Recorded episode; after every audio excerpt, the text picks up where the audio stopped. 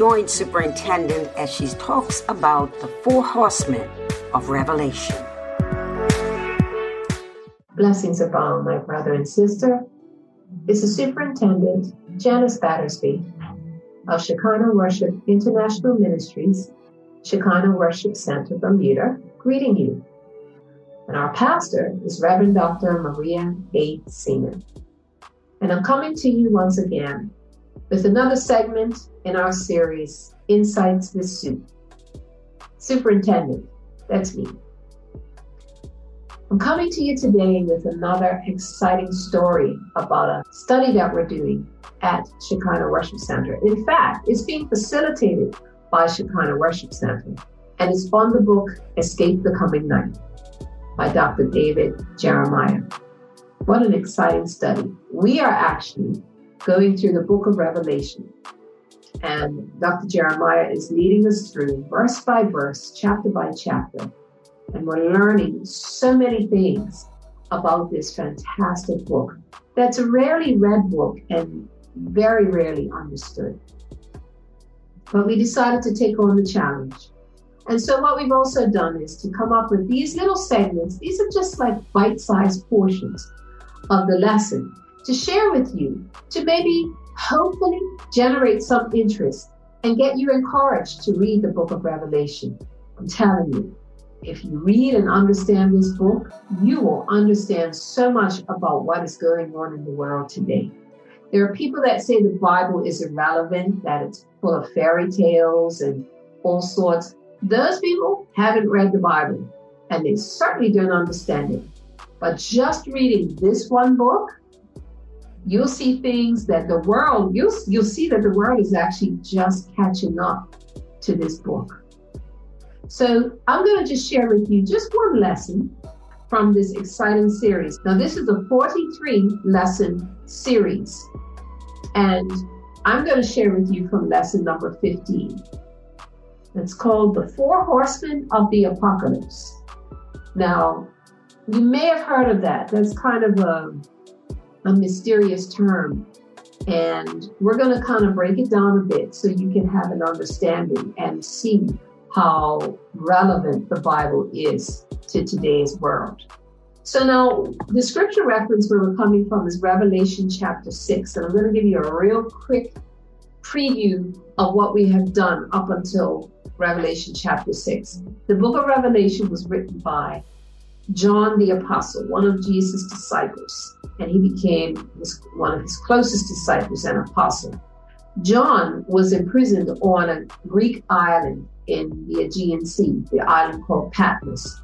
He was put in prison because he was preaching about Jesus Christ at a time, the time when Rome ruled the earth, the Caesars, and they didn't like anybody preaching about another king or another kingdom. And so they would round up anyone who who did not agree with them, whether it was the uh, Christians or whoever, but especially the Christians who believed in Jesus Christ. And the disciples, one by one, were actually uh, martyred for believing in Jesus and for preaching the gospel. But John was imprisoned on this island.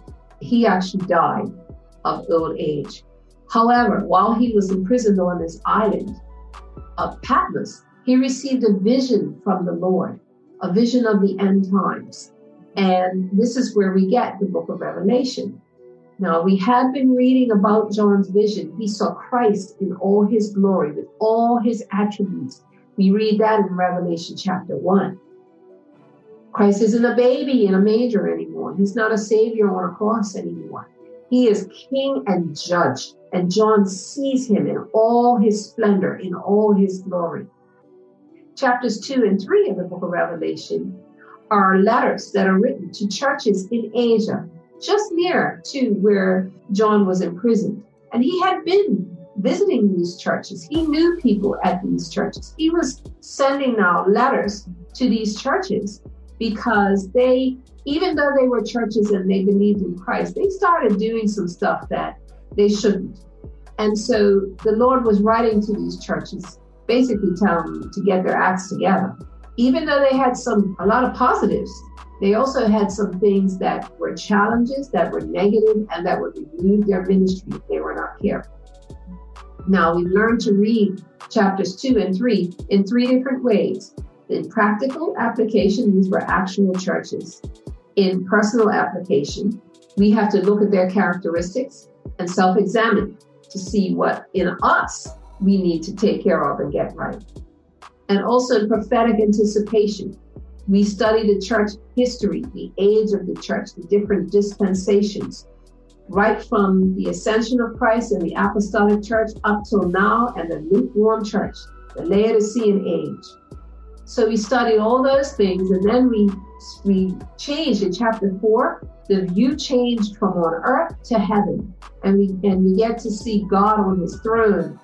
The throne surrounded by a green rainbow. There are angels that are there. There are elders that represent the church that fall down and worship Him. There are tons of angels and the saints who are worshiping the Lord. And a scroll. In the Lord's hand is a scroll with seven seals. And Jesus comes to open the seals and start to unleash God's wrath on the earth. And so now we get to the seven seals, but we're going to study the first four seals. Now, the first four seals are called the four horsemen of the apocalypse. Now, the horse was considered to be a weapon of war.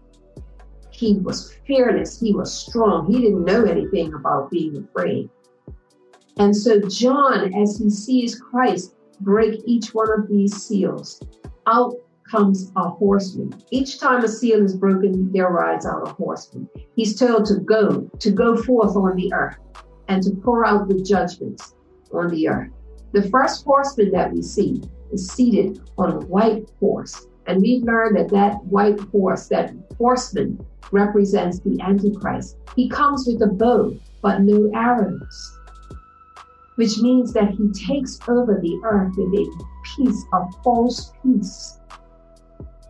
That he pulls people together at a time of turmoil. He's the one that has all the answers.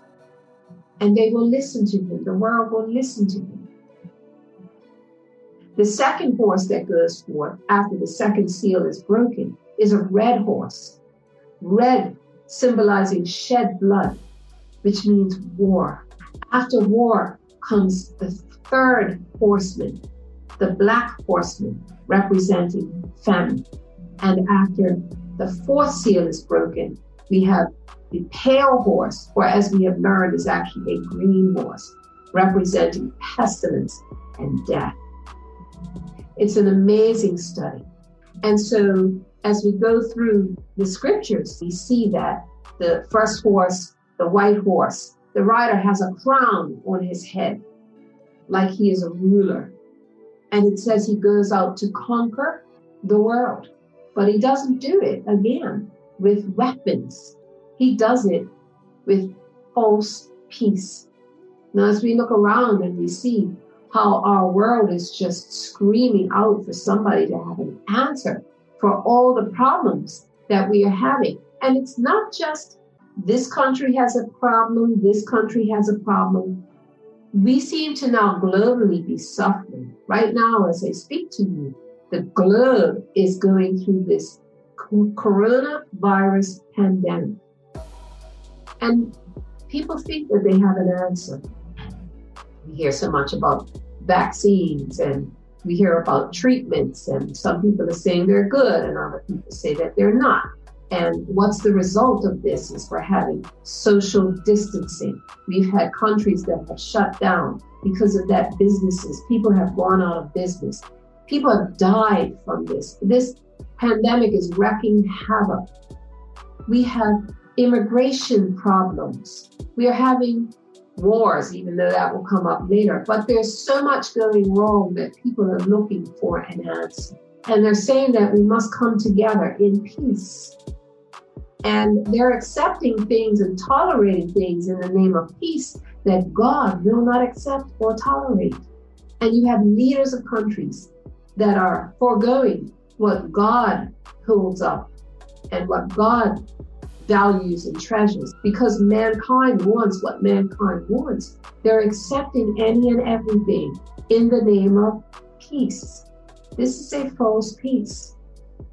Now, I'm not saying that this is the Antichrist peace, but from what we read in the book of Revelation, we know that these are the shadows of those times. After the white horse again comes the red horse of war.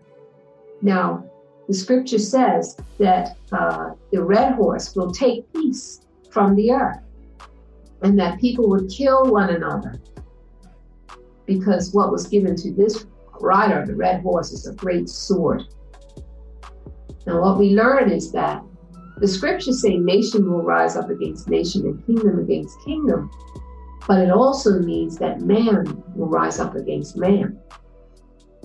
And what we see daily, daily is murder, assassinations, manslaughter. We see it in our entertainment, let alone in real life.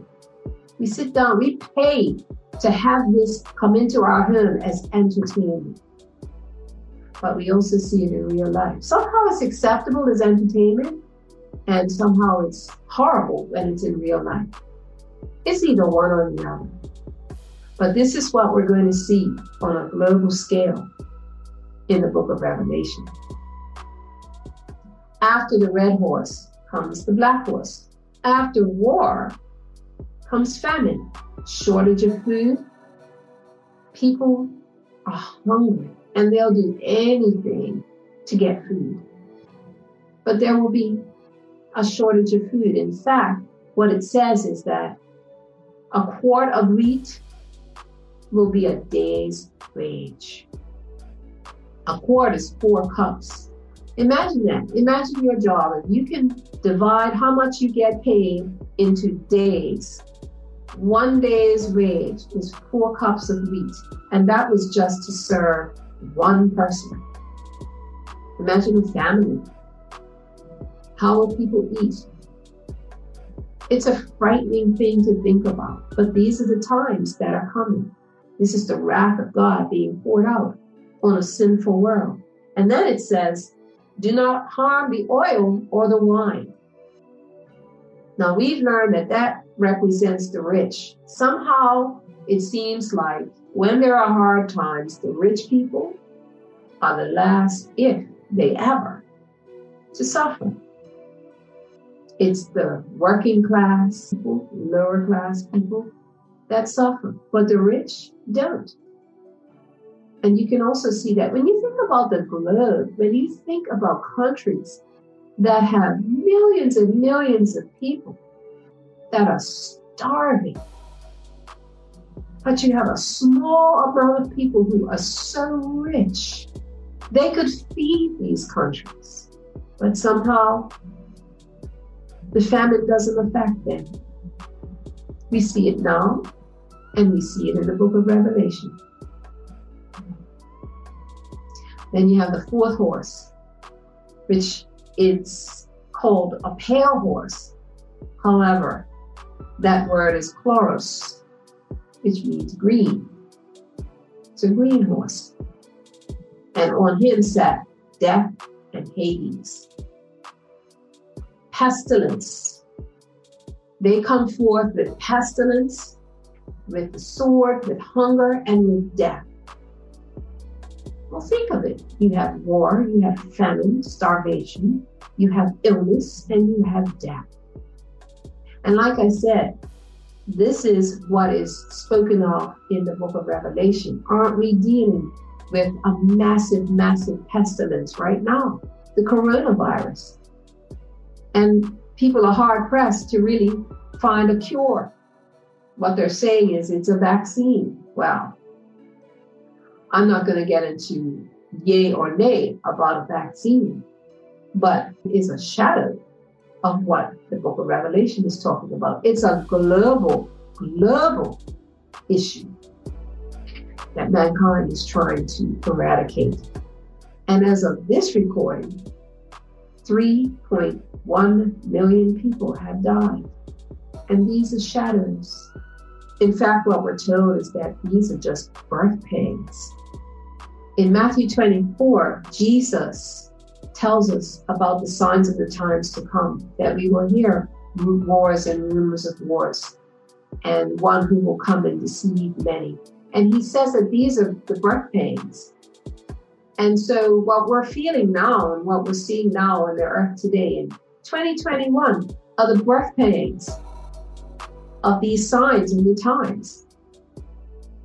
You, it's undeniable when you read this and you pick up a newspaper, is it not almost verbatim telling you about Revelation chapter 6? There's no way that you can deny that.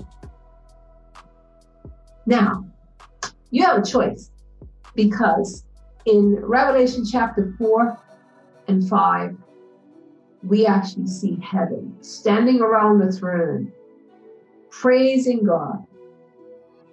Or chapter 6, which shows us these seals. And we've only opened the first four. We have three more seals to go. And after that, in the seventh seal are the seven trumpet judgments. And in the seventh trumpet are the seven vial judgments. Do you want to be in Revelation chapter 4 or Revelation chapter 6? I want to be in Revelation chapter 4. How about you? You have a choice. Your choice is now. God has shown us his sovereign will heaven or hell. It's his sovereign will. He never meant for us to go to hell. Hell was prepared for the devil and his angels. It is God's will that Satan, that death, and hell be cast into the lake of fire forever. It was never God's intention for mankind to go to hell. It's mankind's choice. And it won't be because they have not been warned. Our warning is in the Word of God. It's being read, it's being preached, it's being shared, it's going to the four corners of the earth. The choice is yours. God is giving his warning. If you're listening to this, this is part of God's warning. Make your choice. God loves you enough to give you choice. So that's just a little sample of what we've been studying in the book of Revelation, the escape the coming night. And we would love for you to be a part of it. So send us an email at swim at logic.bm. Swim at logic.bm. Let us know you want to be a part of these teachings, and we'll be in touch with you. And we'll let you know how to join us. And we're doing it on Zoom, and we're having a wonderful time studying the Word of God. This is heavy stuff. It's not easy listening to this, but you know something? It lets you know exactly where you stand with the Lord. If you're afraid, God has a way of bringing you peace, and it's through the blood of Jesus Christ. So thanks. Thanks for listening. And I pray that this has given you an interest in reading the book of Revelation. Blessings abound.